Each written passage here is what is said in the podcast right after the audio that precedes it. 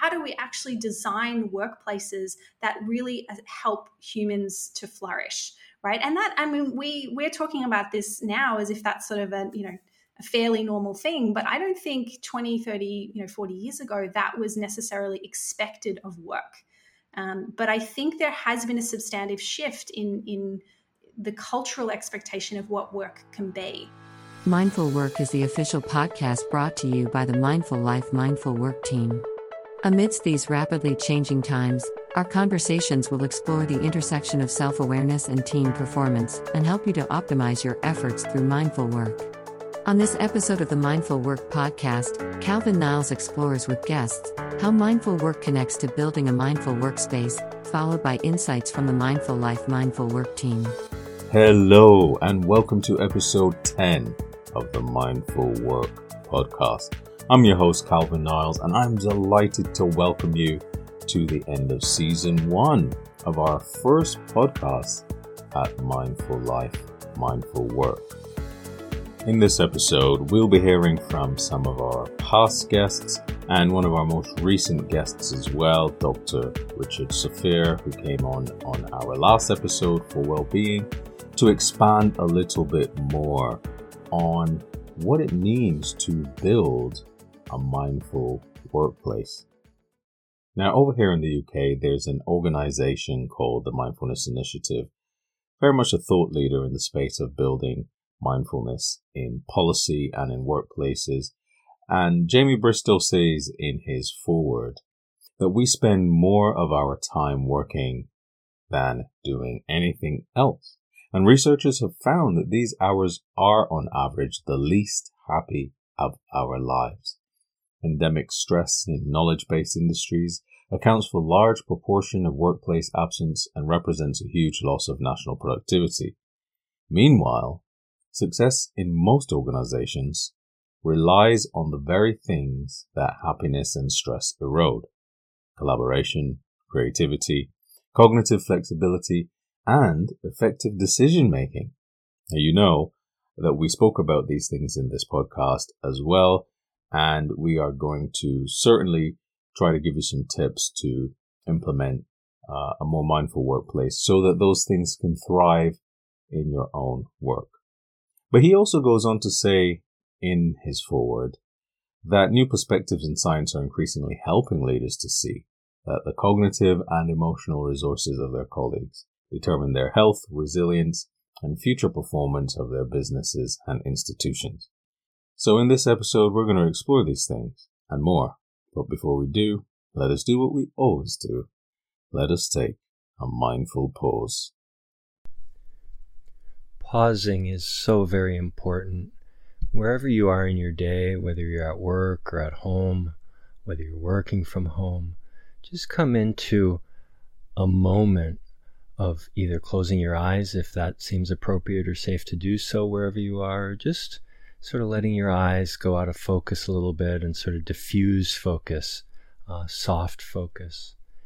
And just take a moment to check in with your breath, to notice how you're really doing, to notice if you're racing or feeling pressure in some way, um, feeling pulled forward into the future in some way, or whether you're sort of falling back and remembering, uh, regretting or considering or ruminating about the past in some way. And just really check in. What is here? What is now? By noticing breath, we can really check in and really notice what is the reality of the present moment. how is this moment for real?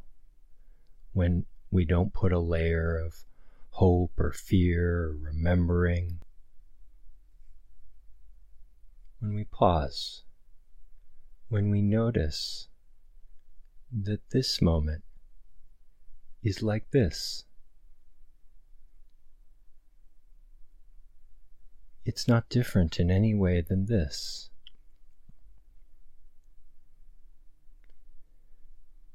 So notice when you touch into this, this is always available. Whatever this is, whatever this moment is presenting, is always available prior to or before we have thoughts about it. I encourage you to take this throughout your day in some way and to carry this like a candle or even a refuge throughout the day as a place to go to when needed. Have a wonderful day of practice. Thank you for taking that mindful pause with me. And it is the final mindful pause for season one. So thank you for participating so openly with the mindful pauses in this show. And I hope it's helped you to embed a practice that you can sustain until we meet again, of course.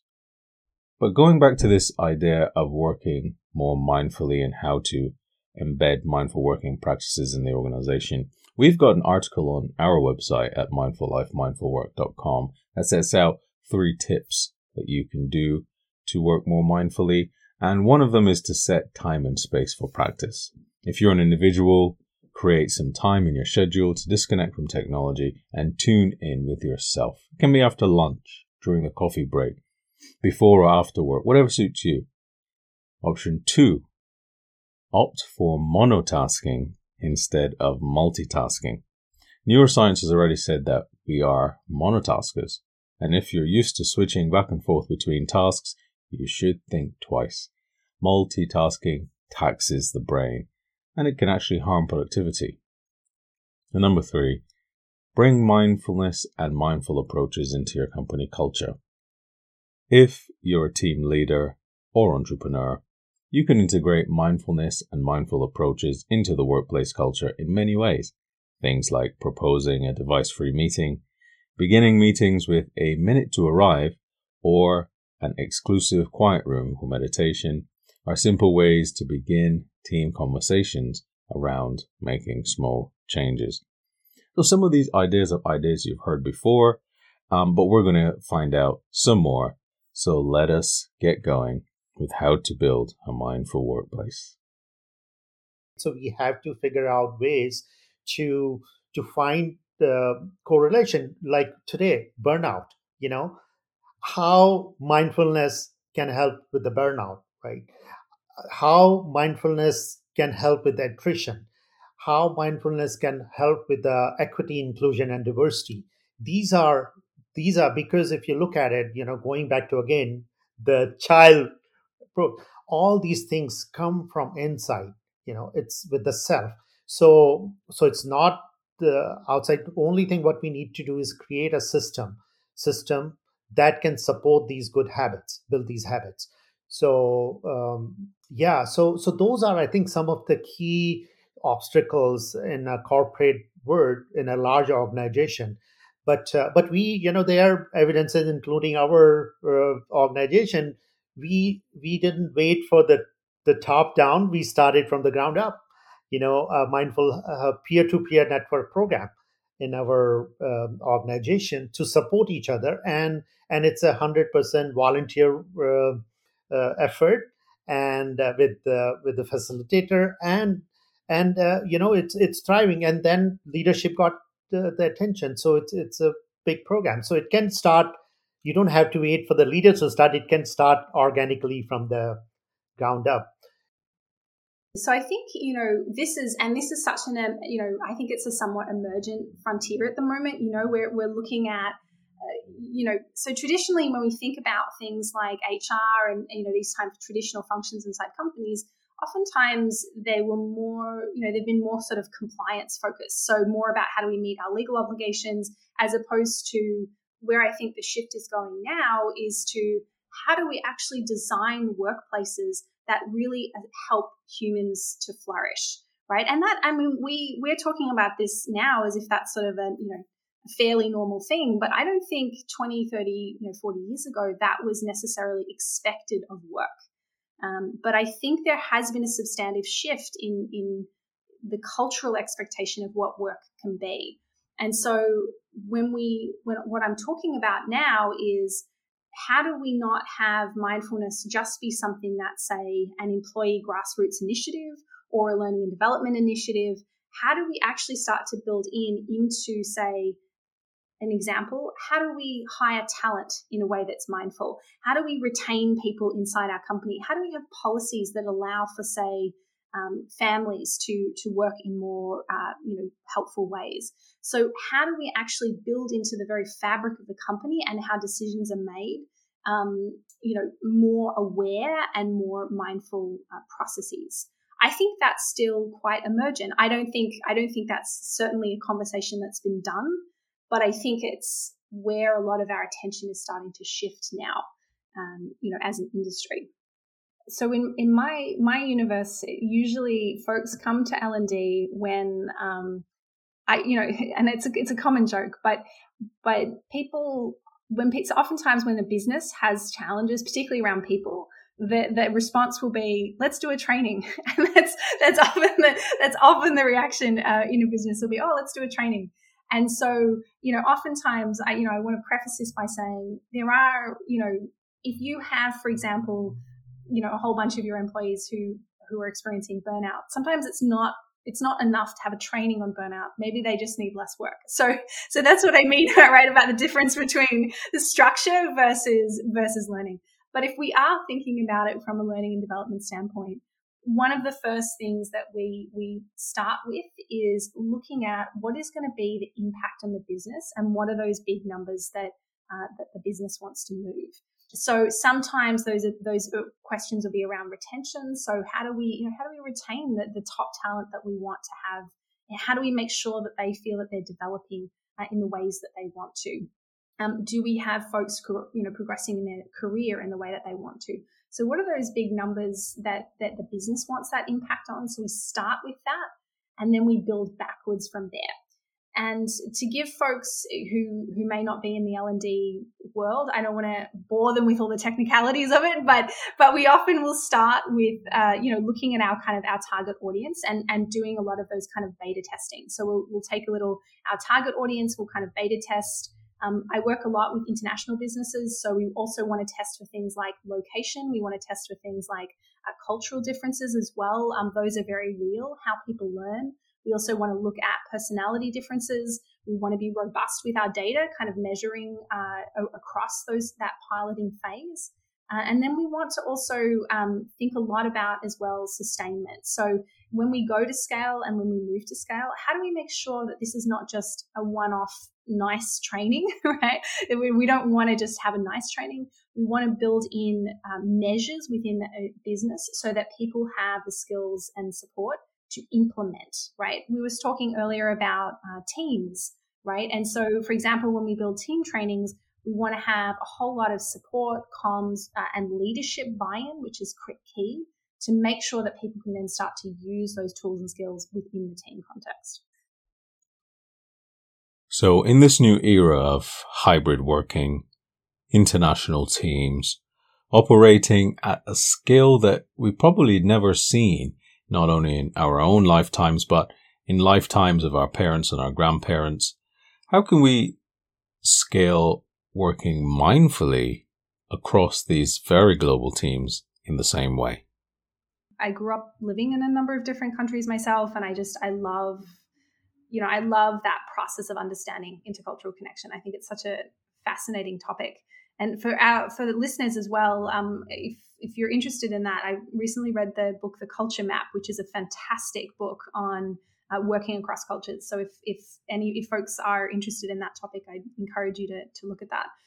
Uh, you know, so I think when I think about uh, those intercultural pieces, particularly as it relates to learning and development in particular, uh, and I would say around mindfulness as well. Um, you know, at the moment, a lot of my focus is on uh, the topic of building well-being, and that also connects very closely to the topic of mental health, which comes up a lot when we talk about mindfulness. And one great example of that is, um, you know, mindfulness and, and and also mental health is considered very differently in different parts of the world.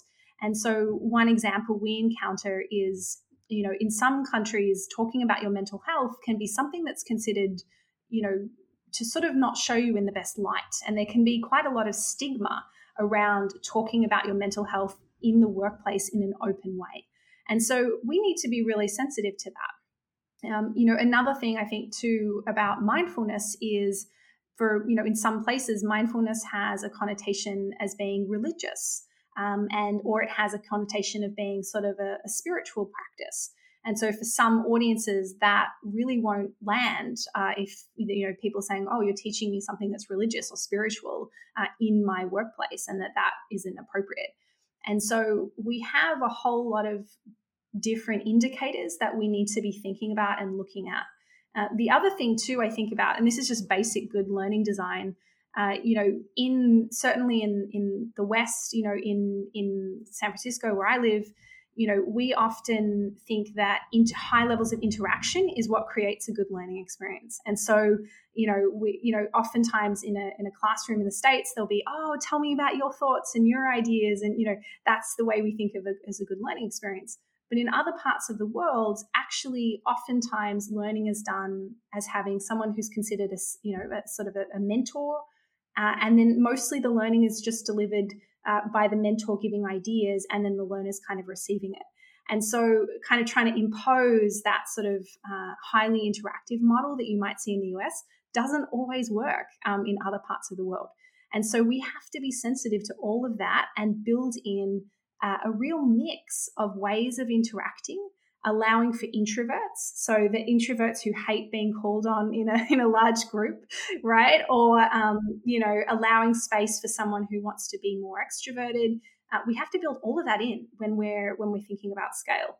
And so you want to have a, classroom that holds all of those elements uh, and allows each member to feel uh, that they're you know that they're part of that classroom experience when I think about the first one, the, the person who wants to build out a mindful practice, say in within their organization, you know, when we started that place, I I think there's a couple of assumptions, you know, that we might want to ask about. So the first might be where is that person located within their company? Are they in a senior, you know, decision making you know, position, or are they someone who's looking to start from a, a grassroots perspective?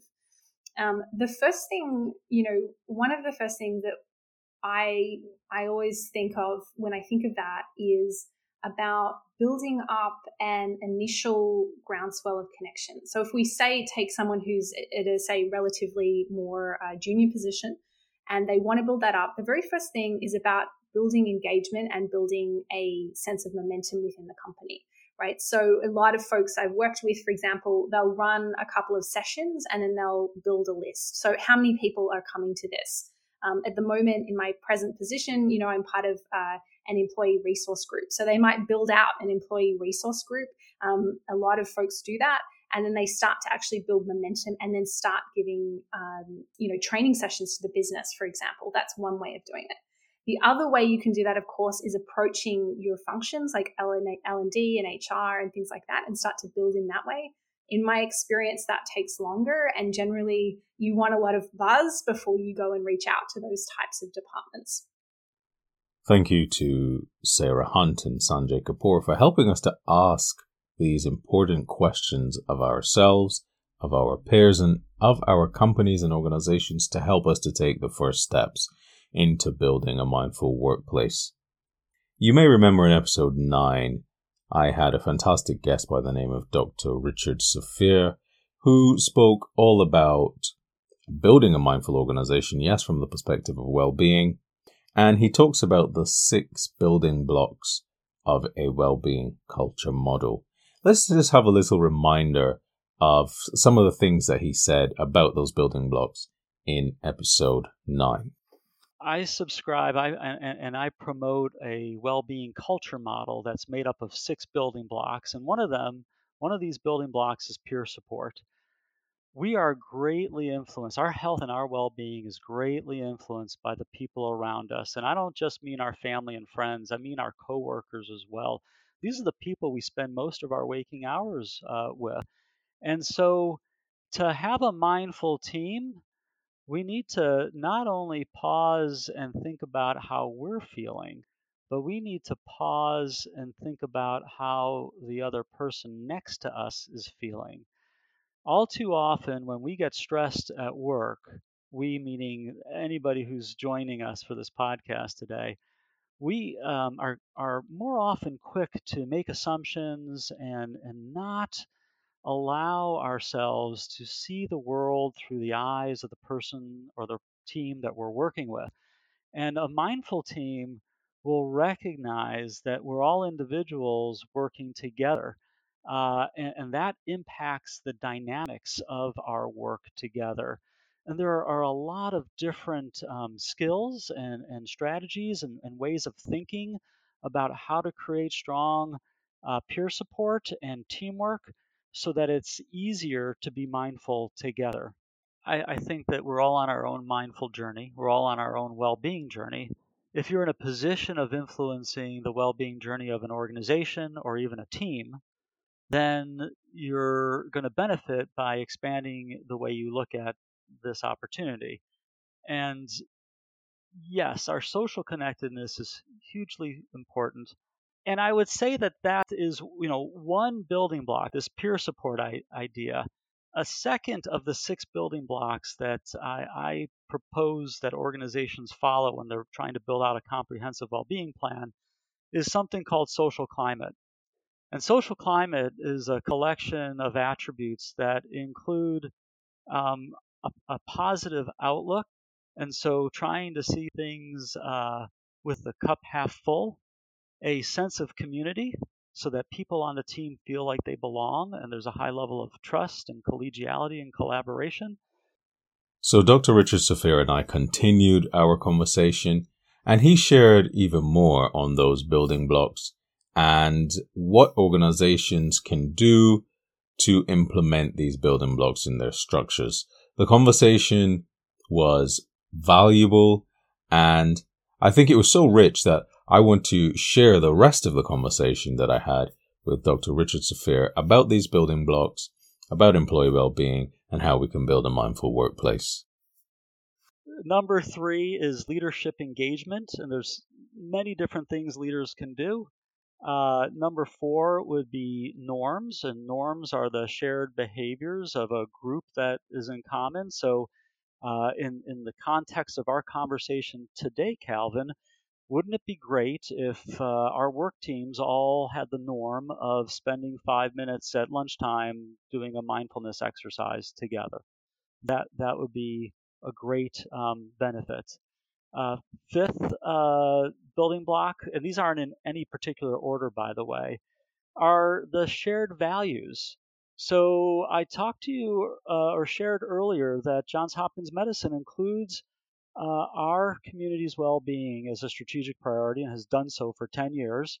That is a shared value. A shared value is both what's important to the organization and what's important to the people who make that organization come to life. And then the sixth building block I call culture connection points. And these are all the different interactions or connections that an employer can send out between uh, the employer and the employee. And so I'll give you uh, a couple of examples in the context of mindfulness.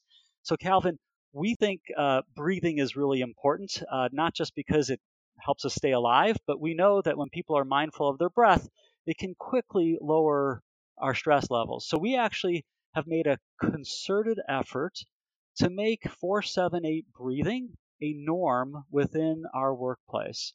And so here are a few different culture connection points that we use to make that happen. One, we when we launched this, we put it up on our LED screens that are across our hospitals. Two, we use it as a screensaver as a reminder for people Three, our employees can get a little ID badge that fits behind a little badge that fits behind their ID badge, so they always carry it around. When you go through our facilities, you got to swipe your secure badge.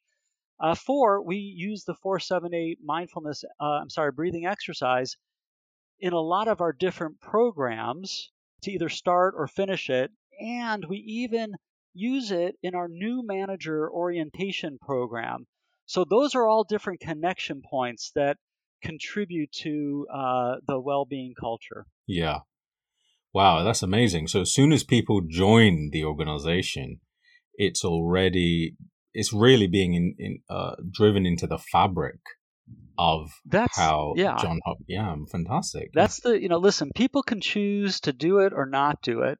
But yeah. we all know that it's easier to engage in a healthy behavior if the people around us are engaged in that behavior and if the organization supports it. The only other thing, Calvin, I, I want to say is I realize after I explained these six building blocks, I actually call out mindful life, mindful work in the book, A Cure for the Common Company, uh, because I want the readers to realize that they don't have to uh, go on this journey alone, that there are organizations like Mindful Life, Mindful Work that are there to help other organizations put these resources and strategies in place. And, and that's great because we shouldn't all have to be experts about everything. We are much better served when we realize what our strengths are and where we can ask for help. So, Calvin, thanks for having me today, and uh, I, I do hope we get to, to meet again. Well, that brings us to the end of episode 10, and sadly for me, the end of season 1. But I am very excited and energized at the prospect of coming back to you with a new season where we will explore many more fantastic concepts and ideas and practices and advice and the whole richness and depth that we get from our guests to help you work more mindfully. If you liked what you heard in our episode today, then I would love for you to leave us a review. Please head over to mindfulworkpodcast.com or on any of your favorite platforms. Send us an email if you've got any questions at all at calvin.niles at mindfullifemindfulwork.com and check out our work at mindfullifemindfulwork.com if you think we might be able to support you to embed any of what you've heard in this season in your own workplace. Thanks for being on this journey with me. I look forward to seeing you in our community space, which is something else to look out for, where we will be engaging in more peer to peer conversations, more mindful workplace learning, and more holistic support to help you to thrive at work. In the meantime, I hope you continue to work more mindfully, and I'll see you next time. Mindful Work is the official podcast brought to you by Mindful Life Mindful Work Incorporated. To learn more about our work, visit www.mindfullifemindfulwork.com.